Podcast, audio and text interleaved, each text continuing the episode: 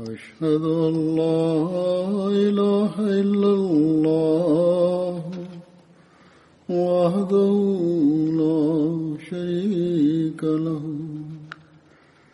وأشهد أن محمدا عبده ورسوله أما بعد فأعوذ بالله من الشيطان الرجيم بسم الله الرحمن الرحيم الحمد لله رب العالمين الرحمن الرحيم مالك يوم الدين إياك نعبد وإياك نستعين اهدنا الصراط المستقيم صراط الذين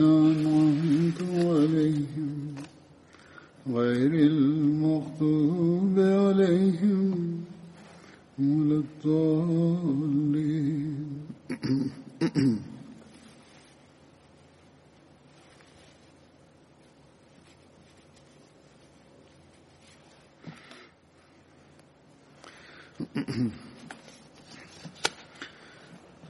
கடந்த நாட்களில் கீழே விழுந்ததன் காரணமாக, காயம் ஏற்பட்டதன் காரணமாக அசாதாரணமாக தங்களின் உணர்வு வெளிப்படுத்தியுள்ள அந்த அகமதிகள் அனைவருக்கும் முதலில் நன்றி கூற ஆசைப்படுகிறேன்.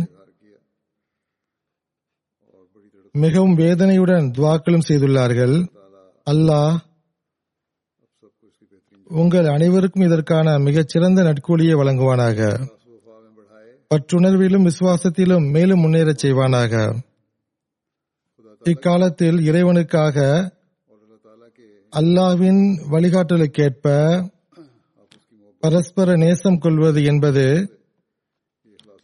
அதிலும் குறிப்பாக காலத்தின் ஹலீஃபாவுக்காக பற்றும் விசுவாசமும் கொள்ளுதல் என்பது அஹ்மதியா ஜமாத்தில் தான் காண கிடைக்கும். இரண்டு புறமும் காணப்படக்கூடிய இந்நேசமும் அல்லாஹ்வின் அல்லாஹ்வால் உருவாக்கப்பட்டதாகும். யார் மற்றவருக்காக அதிக வேதனை கொள்கிறார் என்று இங்கு கண்டுபிடிக்க இயலாது. அஹ்மதிகள் கிலாஃபத்தின் மீது கொண்டுள்ள நேசம் உச்சத்தை அடைந்ததாக சில சமயங்களில் தெரிகிறது. ஜமாத்தின் மீது அதன் உறுப்பினர்களுடன் காலத்தின் ஹலீஃபாவின் தொடர்பும் நேசமும் எந்த அளவு உள்ளதென்றால், சில நபர்களை உதாரணமாக காணும்போது அந்த அளவு தரம் மிக்கதாக இருப்பதாக தெரிவதில்லை. ஆனால் இது இரண்டு புறமும் உள்ள நேசமாகும், இரண்டு புறமும் உள்ள தொடர்பாகும். நான் ஏற்கனவே கூறியது போன்று இதுபோன்ற நேசத்தின் உதாரணத்தை உலக உறவில் நாம் காண இயலாது. ஹஸ்ரத் மூன்றாவது கலீஃபத்துல் மசீஹ் ரஹிமஹுல்லா அவர்களின் ஒரு வாக்கியம் எனக்கு மிகவும் பிடிக்கும். அது என்னவென்றால், காலத்தின் கலீஃபாவும் ஜமாத்தும் ஒரு உடலின் இரு பெயர்களாகும் என்று அன்னார் கூறினார்கள். அல்லாஹ்வுடைய அருளால் அசாதாரண முறையில் விரைவில் காயம் குணமாகிவிட்டது. இது உங்களுடைய துவாக்கள் ஏற்றுக்கொள்ளப்பட்டதன் விளைவேயாகும். முகத்தில் உள்ள காயம் பொதுவாக சீக்கிரம் குணமாகிவிடும் என்று டாக்டர் சாஹிப் என்னிடம் கூறினார்கள். ஆனால் எவ்வளவு விரைவாக இக்காயம் குணமாகியுள்ளது என்றால், இவ்வளவு சீக்கிரமாக குணமாகும் என கருதவில்லை என டாக்டர் சாஹிப் கூறினார். நான் அவர்களுக்கு கூறியது என்னவென்றால், மருத்துவம் ஒருபுறம் இருக்கட்டும், ஆனால் அசல் விஷயம் அஹ்மதிகள் செய்து வருகின்ற துவாக்களேயாகும். பல காயங்கள் உள்ளன, அது குணமடைய குறைந்தது இரண்டு வாரங்களாகும். அதன் பிறகு காயங்களின் வடுவும் அப்படியே இருக்கும் என நான் கருதினேன். ஆனால் அல்லாஹ்வின் அருளால் ஏழு எட்டு நாட்களிலேயே முற்றிலும் முழுவதுமாக குணமாகிவிட்டது. இந்த காயத்தின் காரணமாக எனக்கு ஏற்பட்ட அனுபவத்தையும் நான் கூறிவிடுகின்றேன். மீர் மஹமூத் அகமது சாஹிப் நாசிர் அவர்கள்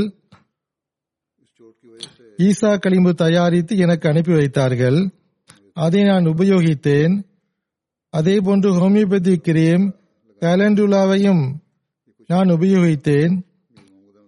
எப்படியாயினும் உண்மையான அருள் அல்லாவின் அருளேயாகும். அவனே குணமளிக்கக்கூடியவனாவான். மருந்துகளை பற்றி ஏன் கூறினேன் என்றால், அது மற்றவர்களுக்கும் பயனாக இருக்கும் என்பதால் கூறினேன். காயங்களின் மீதமுள்ள விளைவுகளையும் அல்லாஹ் விரைவாக நலமாக்கவும் அதன் தீய விளைவுகளை நீக்க துவா செய்யுங்கள். துவாக்களின் மூலம் கிடைக்கின்ற அல்லாஹ்வின் அருளே உண்மையான ஆற்றலாகும். கொஞ்சம் காலத்திற்கு முன்பு எனது தோள்களிலும் கைகளிலும் கடுமையான வலி இருந்தது. கையை தூக்க கடினமாக இருந்தது. மற்றொரு கையின் உதவியை நாட வேண்டி இருந்தது. இங்கு சிறப்பு மருத்துவருக்கு காட்டினேன். அவர் என்ன கூறினார் என்றால், இந்த வலி ஆறு வாரங்கள் முதல் மூன்று நான்கு மாதங்கள் வரை இருக்கும் என்றார். சில நாட்களுக்கு பிறகு அவர் மீண்டும் மேற்பார்வையிட்டார். அப்போது தொன்னூறு சதவீத வலி குணமாகி இருந்ததை கண்டு அவர் மிகவும் வியப்படைந்தார். லட்சக்கணக்கான மக்கள் துவா செய்யும் போது இவ்வாறுதான் அல்லாஹ் அருள் செய்கிறான் என்று நான் அவரிடம் கூறினேன். அவர் ஆங்கிலேயராக இருந்தார். அவர் கூறினார், நான் கிறிஸ்தவனாகவும் உள்ளேன். எனது குடும்பம் எனது குடும்பம் மத நம்பிக்கையுள்ள குடும்பமுமாகும். துவாக்களின் மீது எனக்கு நம்பிக்கை உள்ளது. இது நிச்சயமாக துவாவின் மூலமே நடந்தது என்றார். ஆகவே அல்லாவின் அருளையே நாம் எந்நேரமும் வேண்டிக் கொண்டிருக்க வேண்டும். மேலும் அவன் முன் குனிய வேண்டும். தற்காலத்தில் நாம் எவ்வாறான சூழ்நிலையை கடந்து கொண்டிருக்கிறோம் என்றால், இதில் குறிப்பாக இறைவன் முன் குனியக்கூடிய தேவை உள்ளது. யூகேவில் இருந்தும் அறிக்கைகள் வந்து கொண்டிருக்கின்றன. இந்த சூழ்நிலையில் அல்லாஹ்வின் பக்கம் குனிவதில் ஜமாத்தினர்களுக்கு அதிக கவனம் ஏற்பட்டுள்ளது என்று மற்ற நாடுகளில் இருந்தும் அறிக்கைகள் வந்து கொண்டிருக்கின்றன. ஊரடங்கின் காரணமாக வீடுகளில், குறிப்பாக வீட்டில் உள்ளவர்கள் அனைவரும் இணைந்து ஜமாத்தாக தொழுவதற்கு ஏற்பாடு செய்கின்றனர். தர்சும் நடக்கிறது. ஏதேனும் ஹதீஸ் நூலில் இருந்தோ அல்லது திருக்குரானின் தர்சோ நடக்கிறது. இதன் காரணமாக பெரியவர்களின் மார்க்க அறிவும் வளர்கிறது. குழந்தைகளுக்கும் மார்க்க விஷயங்கள் தெரிய வருகிறது. அல்லாஹ்வின் மீதுள்ள நம்பிக்கையில் முன்னேற்றம் ஏற்படுகிறது. இது அல்லாஹ்வின் அருளாகும். இந்த சூழ்நிலையில் ரமலானும் வந்துவிட்டது. இபாதத்தின் பக்கம் மக்களுக்கு ஏற்பட்ட கவனத்தில் முன்பை விட அதிக முன்னேற்றம் ஏற்பட்டுவிட்டது. இப்போது ரமலான் முடிவடைந்து கொண்டிருக்கிறது. அதே போன்று அரசாங்கமும் ஊரடங்கு கட்டுப்பாட்டில் ஓரளவுக்கு தளர்வை கொண்டு வர விரும்புகிறது. பல்வேறு அரசாங்கங்கள் ஊரடங்கை தளர்த்திவிட்டன. இங்கு ஒரு விஷயத்தை நான் கூற விரும்புகிறேன். ஊரடங்கு தளர்வுடன் அரசாங்கம் விதித்துள்ள நிபந்தனைகளுக்கு ஒவ்வொரு அகமதியும் கட்டுப்பட முயற்சி செய்ய வேண்டும். ஆனால் ஒவ்வொரு அகமதியும் தம்முன் வைக்க வேண்டிய அதிமுக்கிய விஷயம் என்னவென்றால், வியாபாரம் செய்வதற்கான அனுமதியாலும் வெளியே செல்வதற்கான கட்டுப்பாடுகளில் உள்ள தளர்வாலும் அதேபோல் ரமலான் மாதம் கடந்து விடுவதாலும் எந்த அகமதியும் அல்லாஹ்வின் இபாதத்திலும் அவர் செய்து வந்த நன்மையை முடிக்கவோ அல்லது குறைக்கவோ செய்துவிடக்கூடாது. பள்ளிவாசலுக்கு செல்வதற்கு கட்டுப்பாடு இருக்கும் வரை ஜமாத்தான தொழுகைகளை வீடுகளிலேயே தொழுது கொள்ள வேண்டும். அவ்வாறே ஒருவர் செய்து வந்த நன்மைகளையும் அவர் தொடரச் செய்ய வேண்டும். பள்ளிவாசலுக்கு செல்வதற்குரிய அனுமதி கிடைக்கும் பட்சத்தில் பள்ளிவாசலை நிரப்புவதை முன்பை விட ஒருவர் தம்மீது அதிக கடமையாக்கிக் கொள்ள வேண்டும். பெண்கள் வீடுகளில் தொழுகைக்கான சிறப்பான ஏற்பாட்டை செய்ய வேண்டும். இதன் மூலம் குழந்தைகளுக்கும் தமக்கு முன் ஒரு முன்மாதிரியை காண்பார்கள். இறைவன் மீது அவர்களுக்கும் நம்பிக்கையும் உறுதியும் அதிகரிக்கும். வீடுகளில் சில நிமிட தர்சுக்கான ஏற்பாடும் தொடர வேண்டும். இதன் காரணமாக மார்க்க அறிவும் வளரும், கல்வியும் ஞானமும் அதிகரிக்கும். அதேபோன்று எம்டிஏ நிகழ்ச்சிகளை கண்டு வருவதின் பக்கமும் கவனம் இருக்க வேண்டும். இது குறித்து நான் முன்பும் கூறியுள்ளேன். ஊரடங்கிற்கு பிறகும் ரமலானுக்கு பிறகும் இந்த நன்மைகளை நம்மில் ஒருவரும் மறந்துவிடக்கூடாது. மாறாக அதை தொடர வேண்டும். ஒரு அஹ்மதி ஹஸ்ரத் மசீஹ் மவ்ஊத் அலைஹிஸ்ஸலாத்து வஸ்ஸலாம் அவர்களுடைய பையத்தில் வந்து தமக்குள் தூய மாற்றம் உண்டாக்க உறுதிமொழி எடுக்கிறார். அவர் ஒருபோதும் தாம் செய்த உறுதிமொழியை மறந்துவிடக்கூடாது. அல்லாஹ் ஒரு சாராரை குறித்து கூறுகிறான், அவர்கள் கஷ்டத்தில் இருக்கும்போது அல்லாஹ்வின் பக்கம் குனிகிறார்கள், அவனது பாதுகாப்பில் வர முயற்சி செய்கின்றனர், அவனது உதவியை நாடுகின்றனர், அவனை அழைக்கின்றனர். ஆனால் துன்பம் விலகிவிடும் போது இறைவனை மறந்து விடுகின்றனர். நம்பிக்கை கொண்டவர் ஒருபோதும் இவ்வாறான மக்களுடன் இணைந்துவிடக்கூடாது.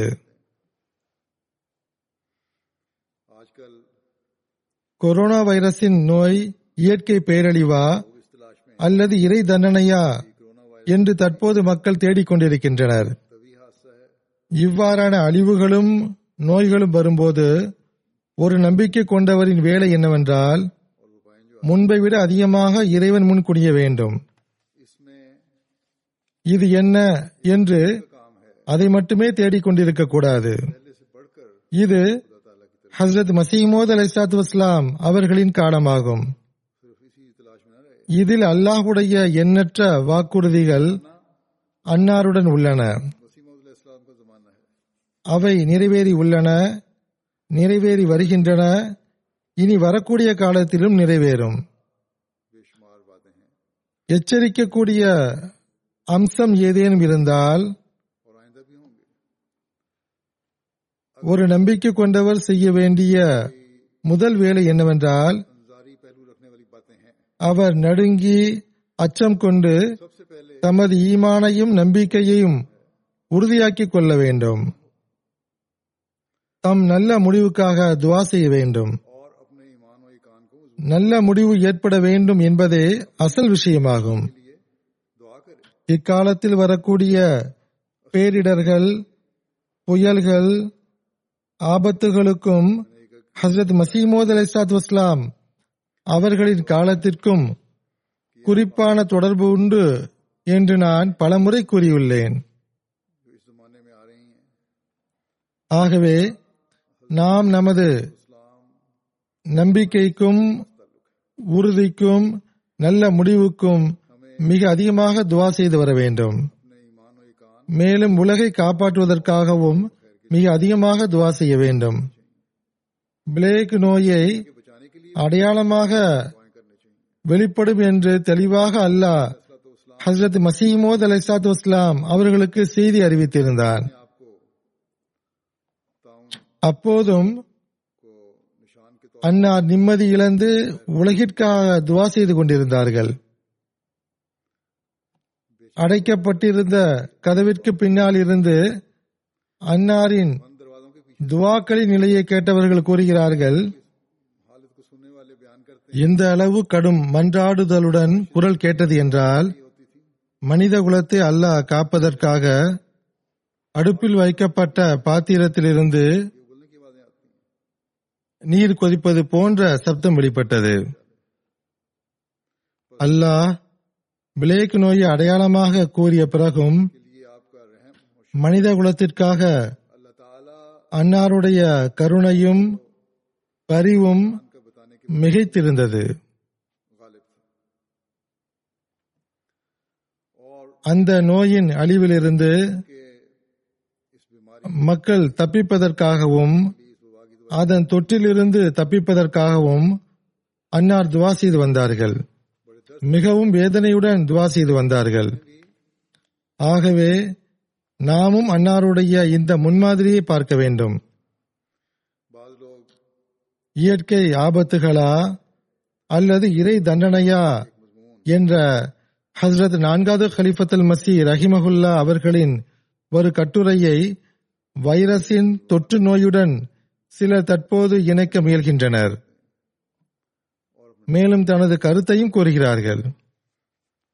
இது பற்றி நான் தெளிவுபடுத்த விரும்புவது என்னவென்றால், நான் இதற்கு முன்பும் கூறியுள்ளேன், ஹஸ்ரத் மசீஹ் மவ்ஊத் அலைஹிஸ்ஸலாத்து வஸ்ஸலாம் அவர்களின் காலத்திற்கு பிறகு பேராபத்துகளும் பேரிடர்களும் அதிகரித்துள்ளன. இது குறித்து ஹஸ்ரத் மசீஹ் மவ்ஊத் அலைஹிஸ்ஸலாத்து வஸ்ஸலாம் அவர்கள் தெளிவாக கூறிவிட்டார்கள். அதாவது, இவை வெளிப்படும், பேரழிவுகள் வரும், இதில் எந்த சந்தேகமும் இல்லை. நான் கடந்த குத்பாக்களில் கூறியது போன்று ஹஸ்ரத் மசீஹ் மவ்ஊத் அலைஹிஸ்ஸலாத்து வஸ்ஸலாம் அவர்கள் இதையும் கூறியுள்ளார்கள். நம்பிக்கை கொண்டவர்களில் சிலரும் இயற்கை சட்டத்திற்கேற்ப அதன் பிடியில் சிக்கிவிடுகிறார்கள். ஆனால் அவர்களின் அந்தஸ்து ஷஹீதாகும். அவர்களின் முடிவு நல்ல முடிவாகும். ஹஸ்ரத் நபி அல்லாஹிம் ஸல்லல்லாஹு அலைஹி வஸல்லம் அவர்களின் கூற்றிற்கு ஏற்பவும் அவர்களின் முடிவு அவர்களை சொர்க்கத்திற்கு கொண்டு செல்லக்கூடியதாக இருக்கும். ஹஸ்ரத் நபி அல்லாஹிம் ஸல்லல்லாஹு அலைஹி வஸல்லம் அவர்கள் கூறினார்கள், எந்த ஜனாசாவில் மக்கள் அவரை குறித்து புகழ்கிறார்களோ, அவருடைய தொண்டுகளை நினைவு கொள்கிறார்களோ, அவர் நிறைவேற்றிய இறை உரிமைகள் குறித்தும் அடியார்களின் உரிமை குறித்தும் சாட்சி பகர்கிறார்களோ, அவருக்கு சொர்க்கம் கடமையாகிவிடுகின்றது. சில தூய அகமதிகளை குறித்து ஒவ்வொருவரும் இவ்வாறு தமது நட்டாக்கத்தை வெளிப்படுத்தியதை நாம் கண்டோம். இந்த தொற்று நோயின் தாக்கம் இந்த உலகவாதிகளின் மீது எவ்வாறு உள்ளது என்று பொதுவாக பார்க்கும்போது அவர்களின் உணர்வு நிலையை மறக்கடிக்க செய்துவிட்டது என்றே கூறலாம். இன்று உலகில் அவர்களின் நிலை எவ்வாறு மாறிவிட்டது என்று நாம் பார்க்கிறோம். மக்களுடைய நிலை மட்டும் இவ்வாறு இல்லை, மாறாக தம்மை பெரும் பெரும் மலைகளைப் போன்று உறுதி வாய்ந்ததாக கருதிய பெரும் பெரும் அரசுகளின் பொருளாதாரமும் அமைப்பும் தலைகீழாகிவிட்டன.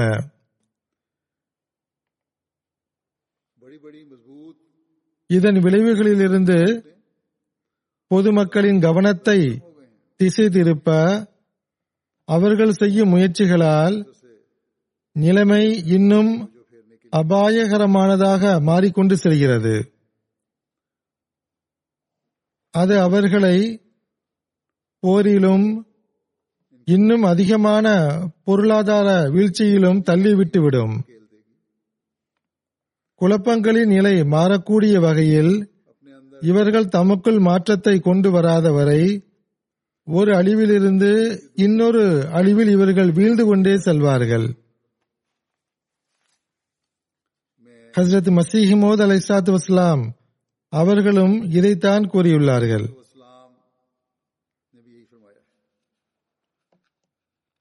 முஸ்லிமாக இருப்பதாலோ அல்லது மார்க்க விஷயத்தில் தவறிழைக்கும் போது அதன்படி கியாமத்தின் போது இருக்கும். அல்லாஹ் அப்போது அதை பார்த்துக் கொள்வான். ஆனால் குழப்பம் செய்தல், பிறர் உரிமைகளை பறித்தல், இறை அடியார்களை ஏளனம் செய்தல் போன்றவை நிம்மதியிழக்க செய்யும் அழிவுகளை கொண்டு வரும்.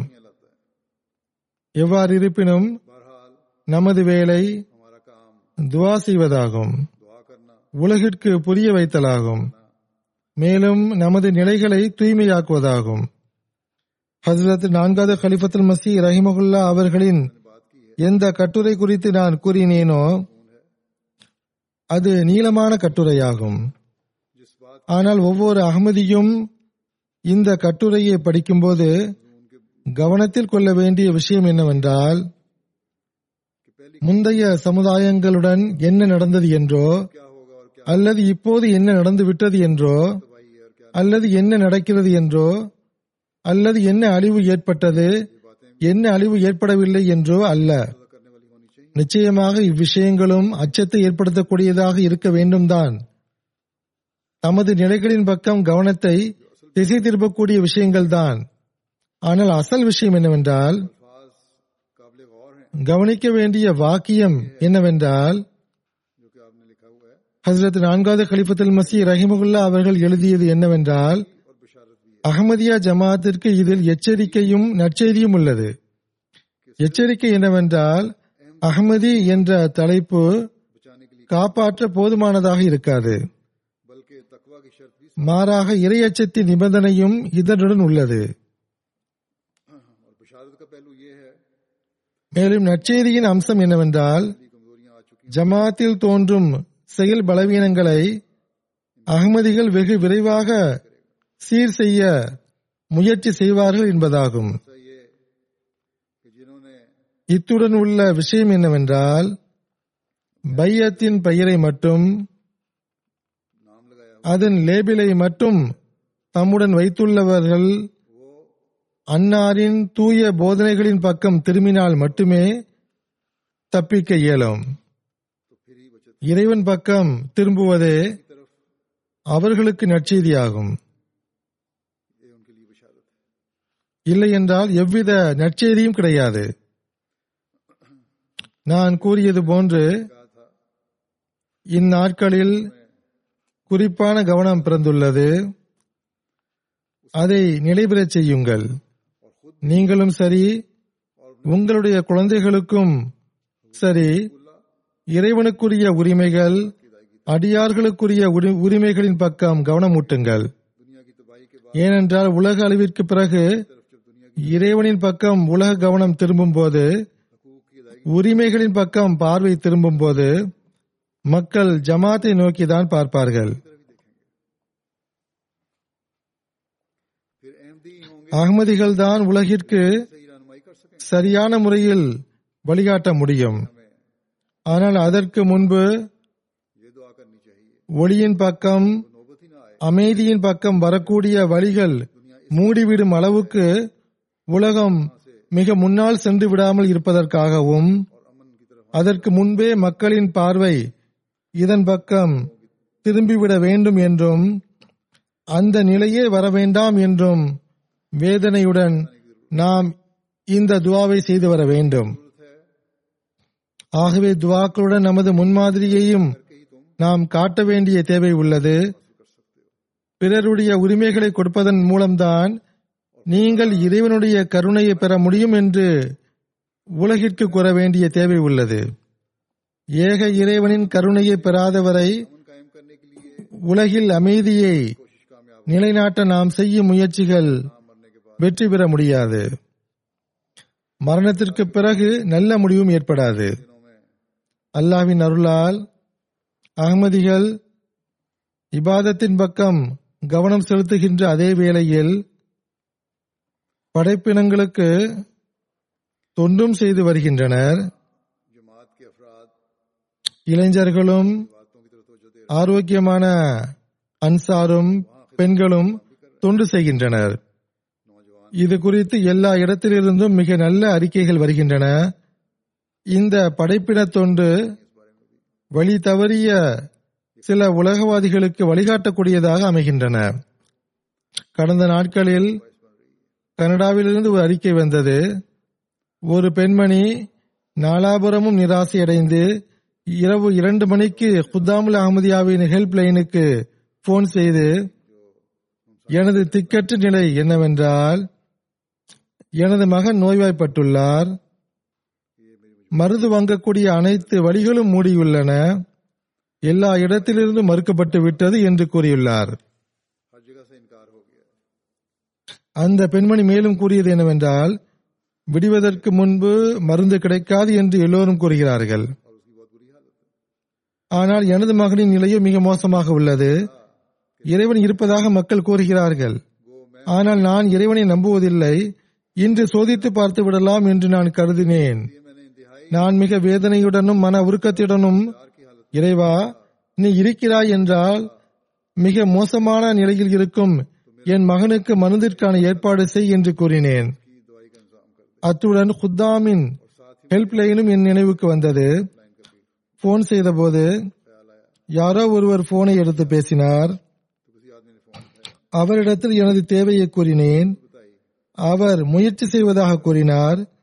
சிறிது நேரத்திற்கு பிறகு அவருடைய போன் வந்தது. இப்போது இரவு இரண்டு மணியாகிறது, ஏற்பாடு செய்வது கடினம் என கூறினார். உங்களது மகனின் நிலை எவ்வாறு உள்ளது என்று கேட்டார். நான் மீண்டும் அனைத்து நிலையையும் கூறினேன். எனது நிம்மதியிழந்த நிலையை வெளிப்படுத்தினேன். அப்போது அவர் நானே சென்று பார்க்கிறேன் என்று கூறினார். ஓரிடத்தில் பார்மசி ஒன்று திறந்திருக்கும், அது திறந்திருந்தால் மருந்து வாங்கி வருகிறேன் என்று கூறினார்.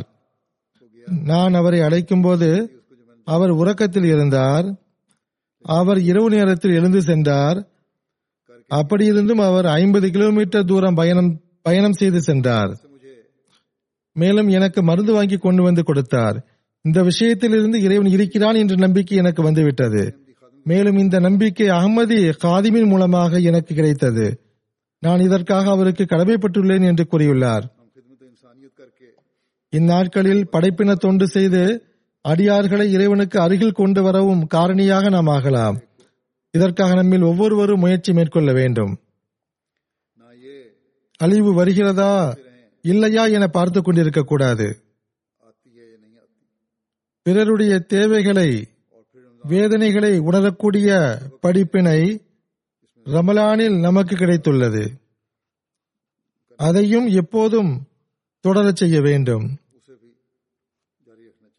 எப்போதும் பிறருடைய துன்பத்தை உணருங்கள். ஏனென்றால் பிறருடைய துன்பத்தை உணர்வதும் ரமலானின் நோக்கங்களில் ஒரு நோக்கமாகும். ஒருபுறம் இந்த தொற்று நோயின் காரணமாக உலகின் சூழ்நிலை மாறியுள்ளது. மறுபுறம் ரமலானின் சூழ்நிலை எப்போதும் நமக்கு நமது பொறுப்புகளின் பக்கம் கவனம் ஊட்டக்கூடியதாக இருக்க வேண்டும். நாளையோ மறுநாளோ ரமலான் முடிந்துவிடும். ஆனால் அதன் நன்மைகளை நாம் எப்போதும் நமக்குள் வைத்திருக்க வேண்டும். நாம் மேற்கொண்ட தூய மாறுதல்களை எப்போதும் நமக்குள் வைத்திருக்க வேண்டும்.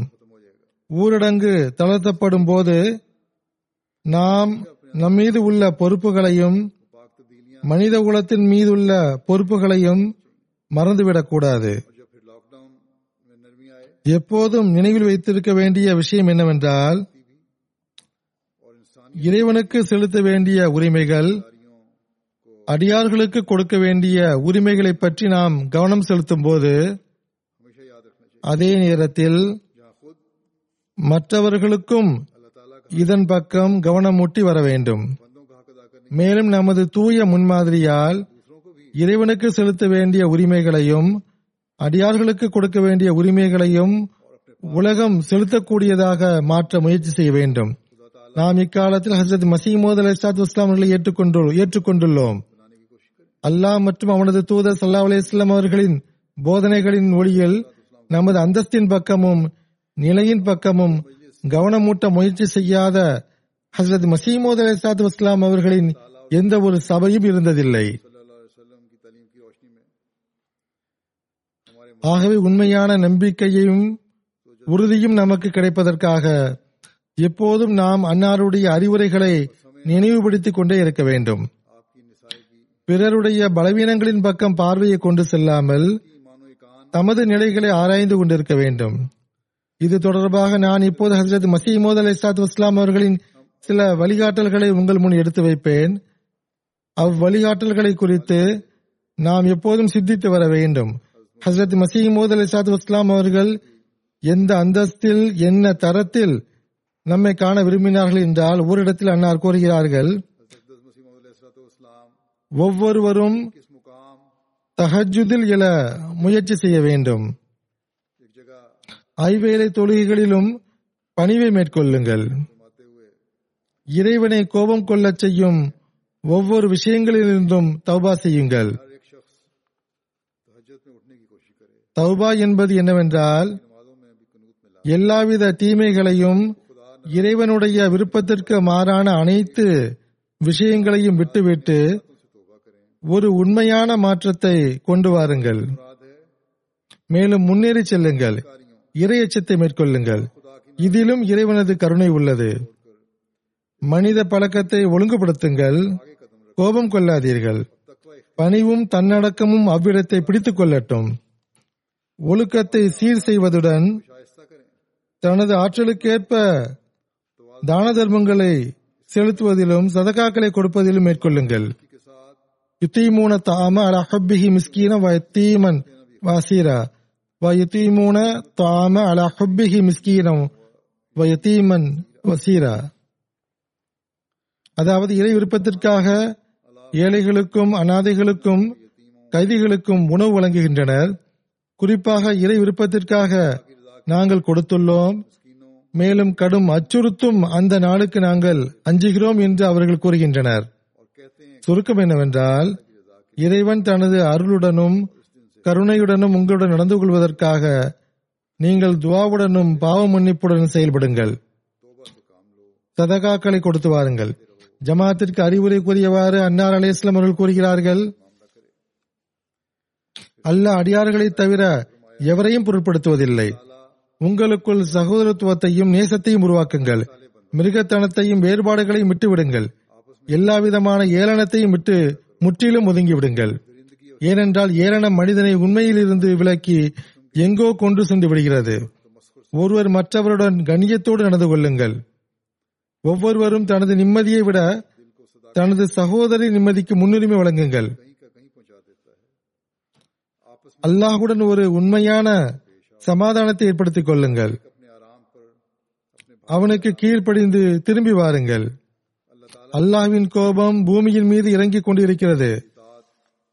எவர்கள் முழுமையான முறையில் தனது அனைத்து பாவங்களிலிருந்தும் தௌபா செய்து அவனிடத்தில் வருகிறார்களோ அவர்களே இதிலிருந்து தப்பித்துக் கொள்வார்கள். நீங்கள் நினைவில் வைத்துக் கொள்ளுங்கள், அல்லாஹ்வின் கூற்றுக்கு நீங்கள் கீழ்ப்படிந்து அவனது மார்க்கத்திற்கு ஆதரவாக நீங்கள் முயற்சி செய்தால் இறைவன் அனைத்து தடைகளையும் நீக்கிவிடுவான். மேலும் நீங்கள் வெற்றி பெற்று விடுவீர்கள். நல்ல பயிர்களுக்காக விளை நிலத்திலிருந்து களைகளை விவசாயி பிடுங்கியிருந்து விளை நிலத்தை செழிப்பான கனிகளை தரும் மரங்களை கொண்டு அழகுபடுத்துவதை நீங்கள் பார்த்ததில்லையா? மேலும் அதனை அவர் பாதுகாக்கிறார்.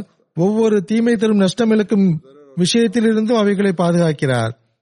ஆனால் எந்த மரங்கள் எந்த பயிர்கள் கனிகளை தருவதில்லையோ, மேலும் அவை பட்டு போய் காய்ந்து விடுகின்றதோ, அவைகளை ஏதேனும் கால்நடை வந்து உண்ணுவதையோ அல்லது ஏதேனும் மரவெட்டி அதை வெட்டி அடுப்பில் இடுவதையோ பற்றி அதன் எஜமானர் பொருட்படுத்துவதில்லை.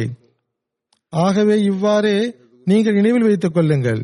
நீங்கள் இறைவனுக்கு முன்னால் உண்மையாளராக இருப்பீர்கள் என்றால் எவருடைய பகைமையையும் உங்களுக்கு எந்த துன்பத்தையும் தர முடியாது. ஆனால் நீங்கள் உங்களுடைய நிலைகளை சீர் செய்யாதவரை, அல்லாஹ்வுடன் கட்டுப்படுதலின் ஒரு உண்மையான உறுதிமொழியை நீங்கள் செய்யாதவரை அல்லாஹ் எவரை பற்றியும் பொருட்படுத்துவதில்லை. அன்னார் அலைஹிஸ்ஸலாம் அவர்கள் மேலும் கூறுகிறார்கள், நீங்கள் இறைவனுடைய அன்பர்களை இணைந்து விடுங்கள். ஒவ்வொருவரும் தங்களுக்குள் உள்ள மோதல்களையும் மன உணர்ச்சிகளையும் பகைமைகளையும் இடையிலிருந்து அகற்றிவிடுங்கள். அற்பமான விஷயங்களிலிருந்து நீங்கள் விலகி முக்கிய மற்றும் மிக பெரும் பணிகளில் நீங்கள் மூழ்கிவிடுங்கள். மக்கள் உம்மை எதிர்பார் எதிர்ப்பார்கள். எவரையும் நீங்கள் பொருட்படுத்தாதீர்கள். இந்த விஷயத்தை நீங்கள் இறுதி விருப்பமாக நினைத்துக் கொள்ளுங்கள். அதாவது ஒருபோதும் கடுமையாக செயல்படாதீர்கள். உங்களை எதிர்ப்பார்கள், ஆனால் நீங்கள் ஒருபோதும் கடுமையை மேற்கொள்ள வேண்டாம். மாறாக மென்மையாகவும் தன்மையாகவும் நட்பண்புகளுடனும் அவர்களை அவர்களுக்கு புரிய வையுங்கள். நம்முடைய ஒழுக்க நிலைகளை சீர் செய்தல் மற்றும் அடியார்களின் உரிமைகள் தொடர்பாக கவனம் ஊட்டியவாறு ஓரிடத்தில் அன்னார் அலி இஸ்லாம் அவர்கள் கூறுகிறார்கள், ஒரு ஹதீஸில் வருகிறது, கியாமத்தின் போது அல்லாஹ் தனது சில சில அடியார்களிடம் கூறுவான், நீங்கள் தூய மக்களாவீர்கள், நான் உங்கள் மீது மிக்க மகிழ்ச்சியாக உள்ளேன், ஏனென்றால் நான் அதிக பசியோடு இருந்தேன், நீங்கள் எனக்கு உணவு தந்தீர்கள், நான் ஆடையின்றி ஆடையின்றி இருந்தேன், நீங்கள் எனக்கு ஆடையை தந்தீர்கள், நான் தாகித்திருந்தேன், நீங்கள் எனக்கு தண்ணீர் தந்தீர்கள், நான் நோய்வாய்ப்பட்டிருந்தேன், நீங்கள் என்னை நலம் விசாரித்தீர்கள். அப்போது அம்மக்கள் கூறுவார்கள், அல்லாஹ்வே, நீ இவ்வாறான விஷயங்களிலிருந்து தூயவனாவாய், நாங்கள் உன்னுடன் நடந்து கொள்ளும் வகையில் எப்போது இவ்வாறு நடந்தது என்று கேட்பார்கள். அதற்கு அல்லாஹ் கூறுவான், என்னுடைய இன்னென்ன அடியார்கள் அவ்வாறு இருந்தார்கள், நீங்கள் அவர்களை கவனித்துக் கொண்டீர்கள், அது எவ்வாறான விஷயம் என்றால் நீங்கள் என்னுடன் நடந்து கொண்டது போன்றதே ஆகும். பிறகு இன்னொரு கூட்டம் கொண்டு வரப்படும், நீங்கள் என்னுடன் மிக மோசமாக நடந்து கொண்டீர்கள் என்று அல்லாஹ் கூறுவான். நான் பசியோடு இருந்தே நீங்கள் எனக்கு உணவு தரவில்லை, நான் தாகித்திருந்தே நீங்கள் எனக்கு தண்ணீர் தரவில்லை, நான் ஆடையின்றி இருந்தேன், நீங்கள் எனக்கு ஆடை தரவில்லை, நான் நோய்வாய்ப்பட்டிருந்தேன், நீங்கள் என்னை நலம் விசாரிக்கவில்லை என்று கூறுவான். அப்போது அம்மக்கள் கூறுவார்கள், அல்லாஹ்வே, நீ இவ்வாறான விஷயங்களிலிருந்து தூயவனாவாய், நாங்கள் உன்னுடன் நடந்து கொள்ளும் வகையில் எவ்வாறு எப்போது நடந்தது என்று கேட்பார்கள். அதற்கு அல்லாஹ் கூறுவான், என்னுடைய இன்னென்ன அடியார்கள் அந்நிலையில் இருந்தார்கள், நீங்கள் அவர்களுடன் அனுதாபத்தில் நடந்து கொள்ளவில்லை, அது எவ்வாறான விஷயம் என்றால் நீங்கள் என்னுடன் நடந்து கொண்டது போன்றதேயாகும். சுருக்கமாக, மனித குலத்துடன் அனுதாபத்துடன் நடந்து கொள்ள வேண்டும். முஸ்லிமா, இந்துவா, கிறிஸ்தவனா அல்லது வேறு யாரோ என்பது இங்கு நிபந்தனை அல்ல. சுருக்கமாக, மனித குலத்துடன் பரிவுடனும் அனுதாபத்துடனும் நடந்து கொள்வது மிக பெரும் இபாதத்தாகும். மேலும் அல்லாஹ்வின் திருப்தியை பெறுவதற்கு இது மிக பெரும் வழிமுறையாகும். ஆனால் இந்த விஷயத்தில் மிகவும் பலவீனம் காட்டப்படுவதை நான் பார்க்கிறேன். மற்றவர்களை ஏளனமாக கருதுகிறார்கள், அவர்களை குறித்து கேலி செய்யப்படுகிறது. அவர்களை கவனித்துக் கொள்ளுதல், ஏதேனும் துயரத்தில் கஷ்டத்தில் அவர்களுக்கு உதவி செய்வது ஒருபுறம் இருக்கட்டும், ஏழைகளுடன் நல்ல முறையில் நடந்து கொள்ளாமல் அவர்களை ஏளனமாக கருதுபவர்களை குறித்து அவர்களே இந்த துன்பத்தில் ஆளாகிவிடும் நிலை வந்துவிடுமோ என்று நான் அஞ்சுகிறேன். அல்லாஹ் எவர்களுக்கு அருள் செய்துள்ளானோ அவர்கள் நன்றி செலுத்தக்கூடிய முறை என்னவென்றால், அவனுடைய படைப்பினங்களுடன் கருணையுடனும் நல்ல முறையிலும் நடந்து கொள்ள வேண்டும். இறைவனது இந்த அருளை கண்டு கர்வம் கொள்ளக்கூடாது. மிருகங்களைப் போன்று ஏழைகளை நசுக்கிவிட வேண்டாம். இதற்கு மேலும் விளக்கம் அளித்தவாறு ஹசரத் மசீஹ் மவ்ஊத் அலைஹிஸ்ஸலாத்து வஸ்ஸலாம் கூறுகிறார்கள், அசல் விஷயம் என்னவென்றால் மிகவும் கஷ்டமான நுட்பமான விஷயம் அடியார்களுக்கு கொடுக்க வேண்டிய உரிமைகளே ஆகும். ஏனென்றால் ஒவ்வொரு நேரமும் அதை எதிர்கொள்ள வேண்டியது வருகிறது. ஒவ்வொரு நொடிப்பொழுதும் இந்த சோதனை முன்னால் உள்ளது. ஆகவே இந்த விஷயத்தில் மிக முன்னெச்சரிக்கையுடன் காலை எடுத்து வைக்க வேண்டும். என்னுடைய மார்க்கம் என்னவென்றால், எதிரியுடன் கூட வரம்பு மீறி கடுமை காட்டிவிடக்கூடாது. சிலர் என்ன விரும்புகிறார்கள் என்றால், எந்த அளவு முடியுமோ அந்த அளவு எதிரிகளின் அழிவு நாசத்திற்கு நாசத்திற்காக முயற்சி மேற்கொள்ள வேண்டும் என கருதுகிறார்கள். பிறகு அவர்கள் இந்த சிந்தனையில் மூழ்கி தகுந்த தகாத விஷயங்களை பொருட்படுத்தாமல் விட்டு விட்டுவிடுகிறார்கள். அவருக்கு அவப்பெயரை ஏற்படுத்தும் நோக்கில் பொய்யான குற்றச்சாட்டுகளை அவர் மீது சுமத்துகின்றனர். அவரை பற்றி புறம் பேசுகின்றனர். அவருக்கு எதிராக மற்றவர்களை தூண்டுகின்றனர். இப்போது கூறுங்கள், சாதாரண பகைமையின் காரணமாக எந்த அளவு தீமைகளும் பாவங்களும் அதிகரித்து விட்டது என்றால் அவைகளுக்கு அவர் வாரிசாகிவிட்டார். மேலும் இந்த தீமைகள் தமது குழந்தைகளை பெற்றெடுக்கும் போது எங்கு வரை நிலை சென்றடைந்து விடும் என பாருங்கள். நான் உண்மையாகவே கூறுகிறேன், தற்போது உலகின் நிலை இவ்வாறு மாறி வருவதை நாம் பார்க்கிறோம். தனிப்பட்ட ரீதியிலும் ஒட்டுமொத்த ரீதியிலும் சமுதாய ரீதியிலும் அரசாங்க ரீதியிலும் இது காணப்படுகிறது. நான் உண்மையாகவே கூறுகிறேன், நீங்கள் எவரையும் உங்களுடைய தனிப்பட்ட எதிரியாக கருதாதீர்கள். மேலும் தீரா பகை கொள்ளும் பழக்கத்தை முற்றிலும் விட்டுவிடுங்கள். இறைவன் உங்களுடன் இருந்தால், நீங்கள் இறைவனுக்கு ஆகிவிட்டால் அவன் எதிரிகளையும் உங்கள் தொண்டர்களாக ஆக்கிவிடுவான். ஆனால் நீங்களோ இறைவனுடனேயே தொடர்பை துண்டித்துள்ளீர்கள். அவனுடனேயே எவ்வித உறவும் நட்பும் எஞ்சியிருக்கவில்லை. அவனது விருப்பத்திற்கு மாறாக உங்களது நடவடிக்கைகள் உள்ளது. பிறகு இறைவனை விட உங்களுக்கு மிகப்பெரிய எதிரி யாராவது இருப்பார்களா? படைப்பினங்களுடனான பகைமையில் மனிதன் தப்பித்துக் கொள்ள இயலும். ஆனால் இறைவன் எதிரியாக இருப்பான் என்றால் அனைத்து படைப்பினங்களும் நண்பனாக இருந்தாலும் ஒன்றுமாக முடியாது. எனவே உங்களது வழிமுறை நபிமார்களின் வழிமுறையை போன்றதாக இருக்க வேண்டும். இறைவனுடைய விருப்பம் என்னவென்றால் தனிப்பட்ட பகை ஒன்றும் இருக்கக்கூடாது. நன்றாக நினைவில் வைத்துக் கொள்ளுங்கள், மனிதன் தனிப்பட்ட முறையில் எவருக்கும் எதிரியாக இல்லாதிருக்கும் போதுதான் அவனுக்கு கண்ணியமும் நட்பெயரும் கிடைக்கிறது. ஆனால் அல்லாஹ் மற்றும் அவனது தூதரின் கண்ணியம் தொடர்பான விஷயம் வேறு. அதாவது எவர் இறைவன் மற்றும் அவனது தூதரை கண்ணியப்படுத்தாமல் அவர்களுக்கு எதிராக எதிரியாக இருப்பாரோ அவரை நீங்கள் உங்கள் எதிரியாக நினைத்துக் கொள்ளுங்கள். அந்த பகைமையை புரிவதற்கும் விளக்கமளித்தவாறு அன்னார் கூறுகிறார்கள், அவரை பகைவராக நினைக்க வேண்டும் என்பதன் பொருள் அவர் மீது நீங்கள் பழி சுமத்த வேண்டும் என்பதல்ல, தேவையின்றி அவருக்கு துன்பம் தர நீங்கள் திட்டம் தீட்ட வேண்டும் என்பதல்ல, மாறாக அவரை விட்டு நீங்கள் விலகிவிடுங்கள், இறைவனிடத்தில் அவரை ஒப்படைத்து விடுங்கள். சாத்தியம் என்றால் அவரின் சீர்திருத்தத்திற்காக துவா செய்யுங்கள். பிறகு நல்லொழுக்க தரங்களை தரங்களை குறித்து கவனமூட்டியவாறு ஹசரத் மசீமோது அலைஹிஸ்ஸலாத்து வஸ்ஸலாம் அவர்கள் கூறுகிறார்கள், நல்லொழுக்கத்தின் நிலை எந்த அளவு சீரடைந்து இருக்க வேண்டும் என்றால், நல்ல எண்ணத்துடன் ஒருவருக்கு புரிய வைக்க வேண்டும் என்றால், மேலும் அவருடைய தவறுகளை குறித்து அவருக்கு எடுத்து கூற வேண்டும் என்றால், அவர் அதை தவறாக கருதாத வகையில் எடுத்துக் கூற வேண்டும். எவரையும் ஏளனமாக பார்க்கக்கூடாது. எவரது உள்ளத்திற்கும் துன்பம் தராதீர்கள். ஜமாத்தில் ஒருவர் மற்றவருக்கிடையில் சண்டைகளும் குழப்பங்களும் இருக்கக்கூடாது. மார்க்க விஷயத்தில் வறியவர்களாக இருப்பவர்களையும் கண்டு ஒருபோதும் ஏளனத்தோடு பார்க்காதீர்கள். செல்வம், பொருள் அல்லது குடும்ப மேன்மையை கருத்தில் கொண்டு தேவையற்ற கர்வம் கொண்டு பிறரை இழிவுபடுத்தவோ ஏளனமாக கருதவோ செய்யாதீர்கள். எவர் எவர் இறையச்சம் கொண்டவராக இருப்பாரோ அவரே இறைவனிடத்தில் கண்ணியத்திற்குரியவராவார். அல்லாஹ் கூறுகிறான், இன்ன அக்கிரமக்கும் இந்த அல்லாஹ் அத்துக்காக்கும்.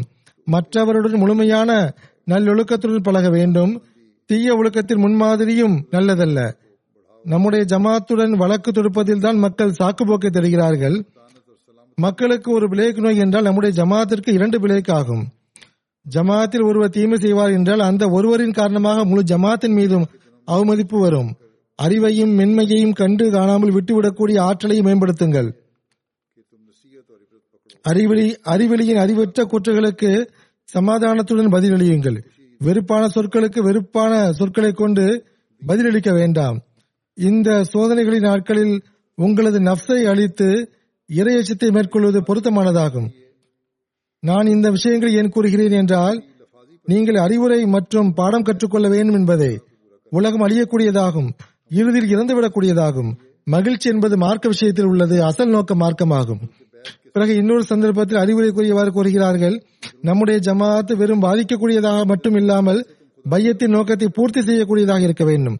நம்முடைய ஜமாத் வெறும் பாதிக்கக்கூடியதாக மட்டும் இல்லாமல் பையத்தின் நோக்கத்தை பூர்த்தி செய்யக்கூடியதாக இருக்க வேண்டும். விவகாரங்களை கொண்டு அதை நீங்கள் அறிந்துள்ளதாக இறைவனை நீங்கள் மகிழ்ச்சியடைய செய்ய முடியாது. இவற்றால் அல்லாஹ் மகிழ்ச்சி அடைய மாட்டான். உங்களுக்குள் மாற்றமில்லாதவரை உங்களுக்கும் மற்றவர்களுக்கும் எந்த வேறுபாடும் கிடையாது.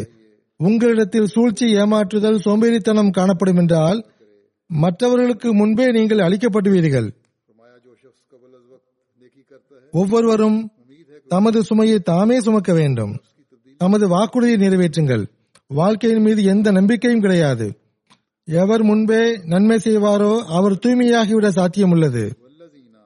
உங்களுடைய நப்சின் மாற்றத்திற்காக முயற்சி செய்யுங்கள். தொழுகையில் துவாக்களை கேளுங்கள். சதகாக்களின் மூலமாகவும் தான தர்மங்கள் மூலமாகவும் பிற எல்லாவித திட்டங்களின் மூலமாகவும் வல்லதீன ஜாஹது ஃபீனா என்ற மக்களுடன் இணைய முயலுங்கள். நோயாளி மருத்துவரை சந்திக்கிறார், மருந்தை உட்கொள்கிறார், இரத்தத்தை வெளியேற்றுகிறார், ஒத்தடம் செய்து கொள்கிறார், நிவாரணம் பெற எல்லாவித திட்டங்களையும் செய்கிறார். இவ்வாறு தன்னுடைய ஆன்மீக நோயை குணப்படுத்த எல்லா விதத்திலும் முயற்சி செய்யுங்கள். நாவளவில் மட்டும் முயற்சி செய்யாமல் இறைவன் எத்துணை வகையான முயற்சிகளை கூறியுள்ளானோ அவை அனைத்தையும் செய்யுங்கள். தான தர்மங்கள் கொடுங்கள். காடுகளுக்கு சென்று துவா செய்யுங்கள். திட்டம் தீட்டக்கூடியவர்கள் திட்டம் தீட்டக்கூடியவர்களை அல்லாஹ் நேசிக்கிறான். மனிதன் எல்லாவித திட்டங்களையும் மேற்கொள்ளும் போது ஏதாவது ஒரு இலக்கையும் அடைந்து விடுகின்றான். அதாவது இலக்கை குறிவைத்து அடித்து விடுகிறான். ஆகவே குறிப்பாக இந்நாட்களில் பாகிஸ்தான் மற்றும் சில நாடுகளில் அகமதிகளுக்கு எதிராக ஒரு துன்பம் விளைக்கப்படுகிறது. நாம் அல்லாவின் அருளையும் கருணையும் இருப்பதற்கு எல்லாவித திட்டங்களையும் மேற்கொள்ள முயற்சி செய்ய வேண்டும். எதிரி தனது எதிர்ப்பில் உச்சபட்ச நிலையை அடைந்திருக்கும் போது நாமும் அல்லாவின் அருளையும் கருணையும் இருப்பதற்கு முன்பை விட அதிகமாக முயற்சி மேற்கொள்ள வேண்டும். இவ்வாறு இந்த காலத்தில் ஹஜ்ரத் நபி ஸல்லல்லாஹு அலைஹி வஸல்லம் அவர்களின் அந்தஸ்து, தகுதி மற்றும் அன்னாருடைய அழகிய போதனையின் உண்மத்து உண்மைத்துவம் குறித்து ஹஜ்ரத் மசீமது அலைஹிஸ்ஸலாத்து வஸ்ஸலாம் அவர்கள் நமக்கு தெளிவுபடுத்தி இருக்கிறார்கள். இந்த விஷயங்கள் அனைத்தும் இந்த உயர் ஒழுக்கங்கள், இறைவனுக்கு செலுத்த வேண்டிய உரிமைகள், படை அடியார்களுக்குரிய உரிமைகளை செலுத்துதல், மேலும் நபி ஸல்லல்லாஹு அலைஹி வஸல்லமுடைய முன்மாதிரியின்படி செல்லுதல், இவை அனைத்தையும் நாம் விட்டுவிடக்கூடாது. அன்னார் மீண்டும் மீண்டும் நமக்கு கவனமூட்டி இருக்கிறார்கள். இந்த அனைத்து விஷயங்களும் நபி ஸல்லல்லாஹு அலைஹி வஸல்லம் அவருடைய வழியை ஒருபோதும் விட்டுவிடக்கூடாது.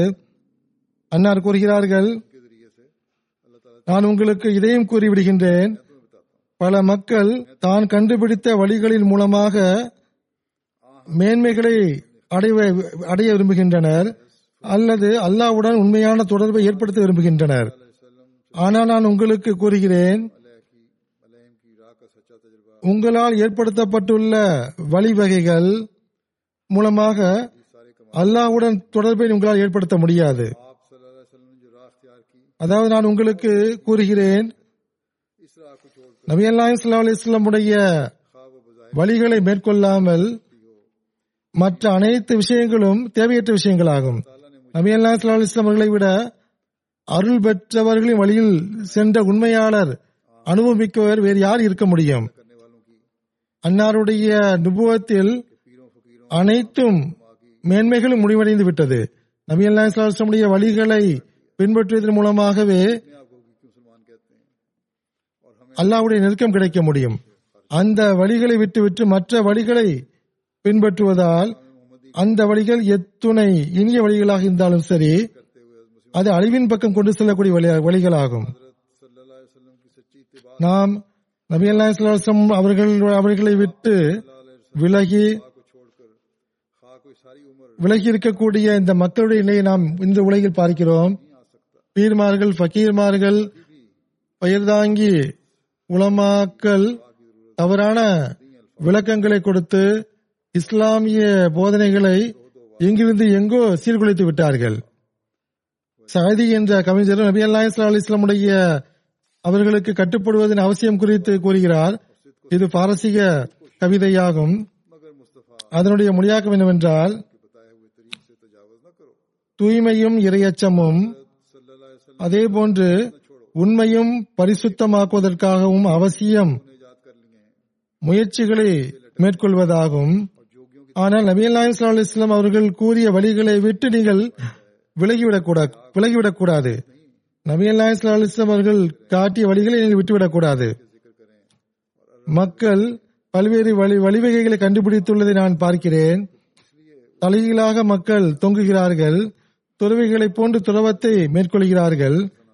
ஆனால் இவை அனைத்துமே பயனற்றதாகும், நபிமார்களுடைய வழிமுறைகள் அல்ல. நபி ஸல்லல்லாஹு அலைஹி வஸல்லம் உடைய அழகிய வழிமுறை என்னவென்றால், நபி ஸல்லல்லாஹு அலைஹி வஸல்லம் உடைய அழகிய வழிமுறை ஏன் கூறப்பட்டுள்ளது என்றால்,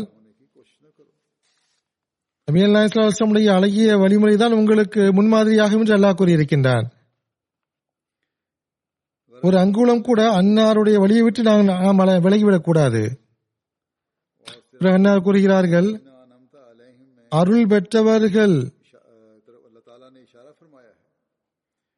அருள் பெற்றவர்களுடைய மேன்மையில் அல்லது சிராத்தல் லதீன அன்அம்த அலைஹிம் இந்த மக்களில் எந்த மக்களின் பக்கம் அல்லாஹ் சுட்டி சுட்டிக்காட்டி இருக்கின்றானோ அந்த மக்களுடன் இணைவதே தான் மனித நோக்கமாகும். நம்முடைய ஜமாத் குறிப்பாக இதன் பக்கம் கவனமூட்ட வேண்டும். ஏனென்றால் அல்லாஹ் இந்த இயக்கத்தை ஏன் தோற்றுவித்தான் என்றால், எவ்வாறான ஜமாத்தை அவன் உருவாக்க விரும்பினான் என்றால் நபி ஸல்லல்லாஹு அலைஹி வஸல்லம் உருவாக்கிய ஜமாத்தை போன்று உருவாக்கி விரும்பினான். இந்த இறுதி காலத்தில் இந்த ஜமாத் திருக்குரான் மற்றும் நபி ஸல்லல்லாஹு அலைஹி வஸல்லம் உடைய உண்மை மற்றும் கண்ணியத்திற்கு சாட்சியாக இருக்க வேண்டும் என்று அல்லாஹ் கருதினான். ஆகவே நாம் ஹஜ்ரத் மசீஹ் மவ்ஊத் அலைஹிஸ்ஸலாத்து வஸ்ஸலாமுடைய பையத்தில் வந்த பிறகு நபி ஸல்லல்லாஹு அலைஹி வஸல்லம் உடைய அவர்களை உண்மையாக பின்பற்றக்கூடியவர்களுடன் இணைந்து இருக்கின்றோம். மேலும் இதில் தான் நமது வாழ்வு இருக்கிறது.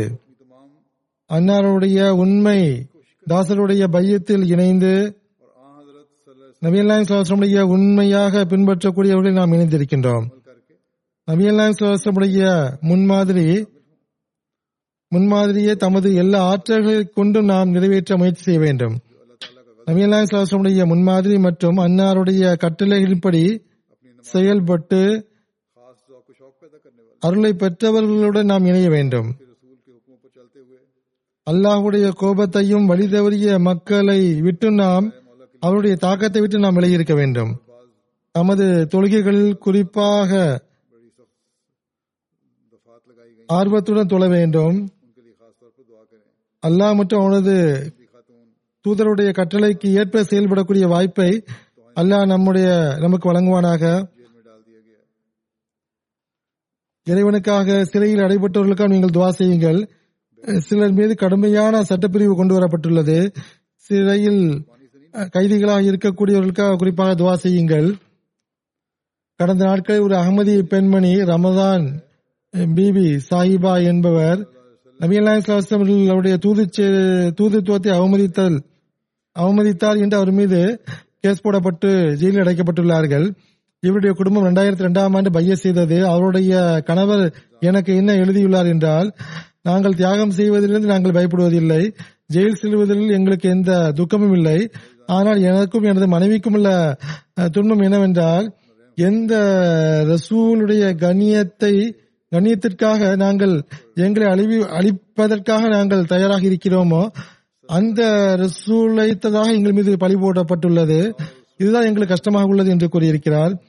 ஆகவே இவர்களுக்காகவும் மரண தண்டனை விதிக்கப்பட்டுள்ள கைதிகளுக்காகவும் நீங்கள் எப்பொழுதும் துவா செய்து வாருங்கள்.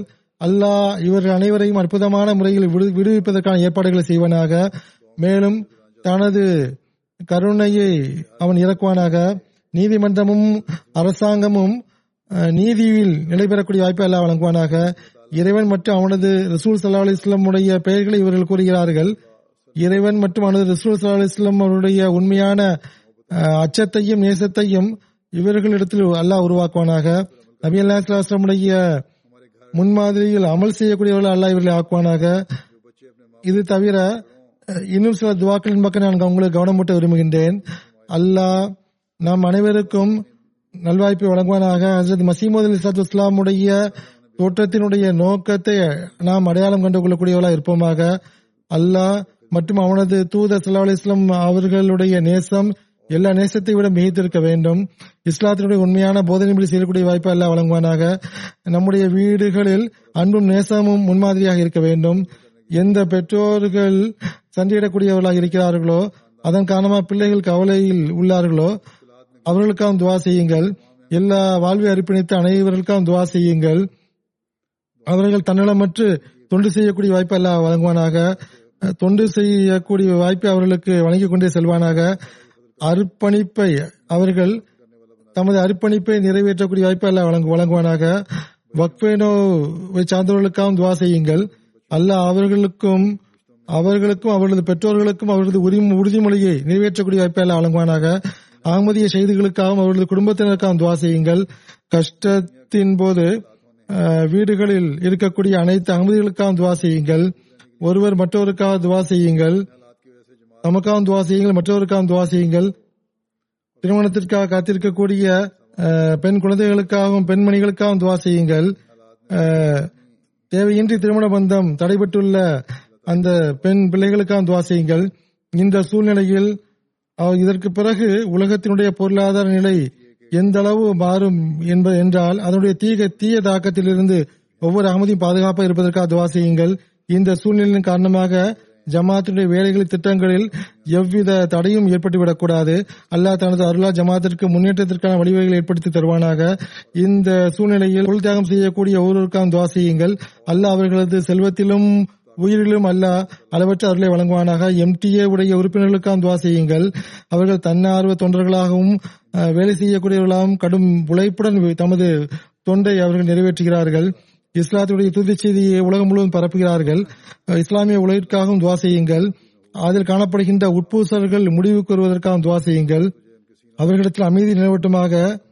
இன்னும் சில துஆக்கள் பக்கம் நான் கவனமூட்டுகிறேன். அல்லாஹும்ம இன்னா நஜஅலுக ஃபீ நூரிக வ நஊது பிக மின் ஷுரூரிஹிம். இந்த துஆக்களை நீங்கள் தொடர்ந்து கூறி வாருங்கள்.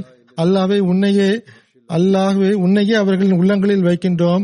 அதாவது அதில் உனது திகில் அவர்கள் நெஞ்சங்களில் நிறைந்துவிட வேண்டும். அவர்களின் தீமையிலிருந்து நாங்கள் உன்னிடம் பாதுகாப்பு தருகிறோம். லா இலாஹா இல்லல்லாஹுல் அதீமுல் ஹலீம். லா இலாஹா இல்லல்லாஹு ரப்புல் அர்ஷில் அலீம். லா இலாஹா இல்லல்லாஹு ரப்புஸ் சமாவாத்தி வ ரப்புல் அர்ஸில் வ ரப்புல் அர்ஷில் கரீம். அல்லாஹ்வை தவிர வணக்கத்திற்கு வேறு யாரும் இல்லை. அவன் கண்ணியத்துக்குரியவனும் பொறுமையாளனும் ஆவான். அல்லாஹ்வை தவிர வணக்கத்திற்கு வேறு யாரும் இல்லை. அவனே அரியணையின் இறைவனாவான். அல்லாஹ்வை தவிர வணக்கத்திற்கு வேறு யாரும் இல்லை. அவனே வானங்கள் பூமி மற்றும் அரியணையின் இறைவனாவான். யா முகலிபுல் குலூப் சபித் கலை அலா தீனிக்கு. உள்ளங்களை புரட்டக்கூடியவனை எனது உள்ளத்தை உனது மார்க்கத்தில் நிலைபெறச் செய்வாயாக. அல்லாஹும்ம இன்னி அஸ்அலுக அல் ஹுதா வத்துகா வல் அஃபாஃப வல் கனா. அல்லாஹ்வே நான் உன்னிடம் வழிகாட்டலையும் இறையச்சத்தையும் கண்ணியத்தையும் போதுமென்ற மனதையும் வேண்டுகிறேன். அல்லாஹும்ம இன்னி அஊது பிக மின் ஜவாலி நிஅமத்திக வ துஹூலி ஆஃபியத்திக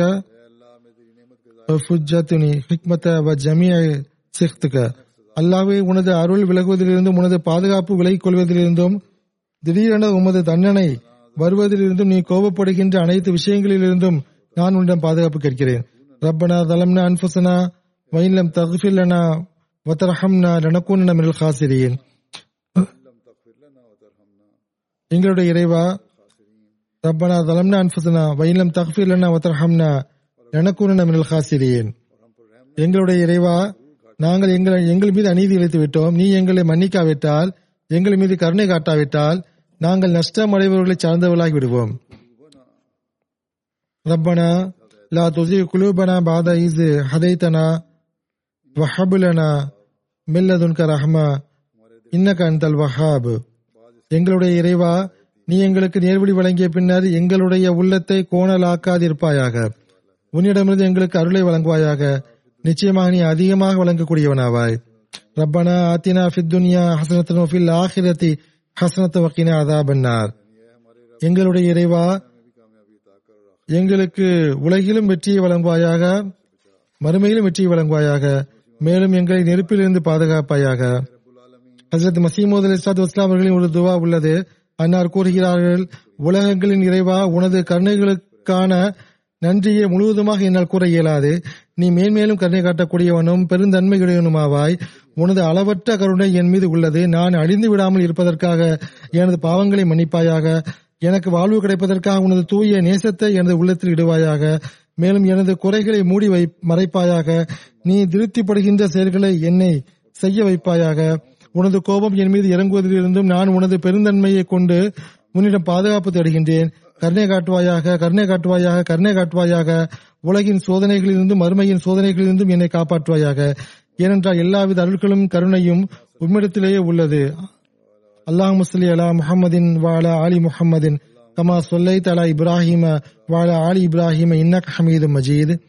அல்லாஹும்ம பாரிக் அலா முஹம்மதின் வ அலா ஆலி முஹம்மதின் கமா பாரக்த அலா இப்ராஹிம வ அலா ஆலி இப்ராஹிம இன்னக ஹமீதும் மஜீத். இது இந்த ரமலானின் கடைசி ஜுமாவாகும். இந்த ரமலானில் நாம் செய்த நன்மைகளை அல்லது நாம் உருவாக்கிய மாற்றங்களை தொடரச் செய்வதற்கு அல்லாஹ் நமக்கு நல்வாய்ப்பை தந்தருள்வானாக. இந்த துஆக்களும் நம் சார்பில் ஏற்றுக்கொள்ளப்படட்டுமாக. பெருநாள் பற்றியும் நான் கூறிவிடுகின்றேன். இங்குள்ள வெப்சைட்டின் அடிப்படையில் இருபத்தி நாலாம் தேதி பெருநாள் கொண்டாட இருக்கிறோம். ஆனால் இருபத்தி நாலாம் தேதி பெருநாள் இல்லை, ஞாயிற்றுக்கிழமை பிழை தென்படாது என்று பல மக்கள் எனக்கு கடிதம் எழுதியுள்ளார்கள். நான் மீண்டும் கடிதம் எழுதினேன். இவ்வாறு ரெண்டு மூன்று முறை மீண்டும் மீண்டும் மீட்டிங் நடைபெற்றது. இங்கு இருக்கின்ற நமது வல்லுநர்களையும் மேலும் சில மக்களையும் இணைத்துக் கொண்டோம். நீங்களும் பாருங்கள் என அமீர் சாஹிபுக்கு நானும் கூறினேன். அவர்கள் ஒரு வரைபடம் தயாரித்து எனக்கு அனுப்பி வைத்தார்கள். வெப்சைட்டில் இருக்கக்கூடிய பெரும் நகரங்களில் இருபத்தி மூணாம் தேதி நிச்சயமாக பிழை தென்பட வாய்ப்பில்லை.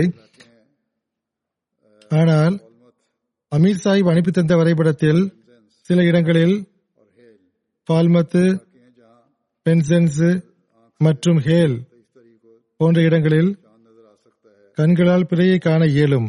இருபத்தி மூணாம் தேதி ஒரு நாட்டின் ஒரு பகுதியில் பிழை தென்படும் என்றால் அந்த நாட்டின் மற்ற இடங்களில் பெருநாளை கொண்டாட முடியும். முஸ்லிம் நாடுகளில் உள்ள பிறை கமிட்டிகளும் இவ்வாறு ஆய்வு மேற்கொள்கின்றன. எவ்வாறு இருப்பினும் இந்த ஆய்வுக்கு பிறகு ரெண்டு மூன்று முறை மறுபடியும் ஆய்வு மேற்கொண்ட பிறகு இன்ஷா அல்லாஹ் இருபத்தி நாலாம் தேதி ஞாயிற்றுக்கிழமையன்று பெருநாள் கொண்டாடலாம் என்று தீர்மானிக்கப்பட்டுள்ளது.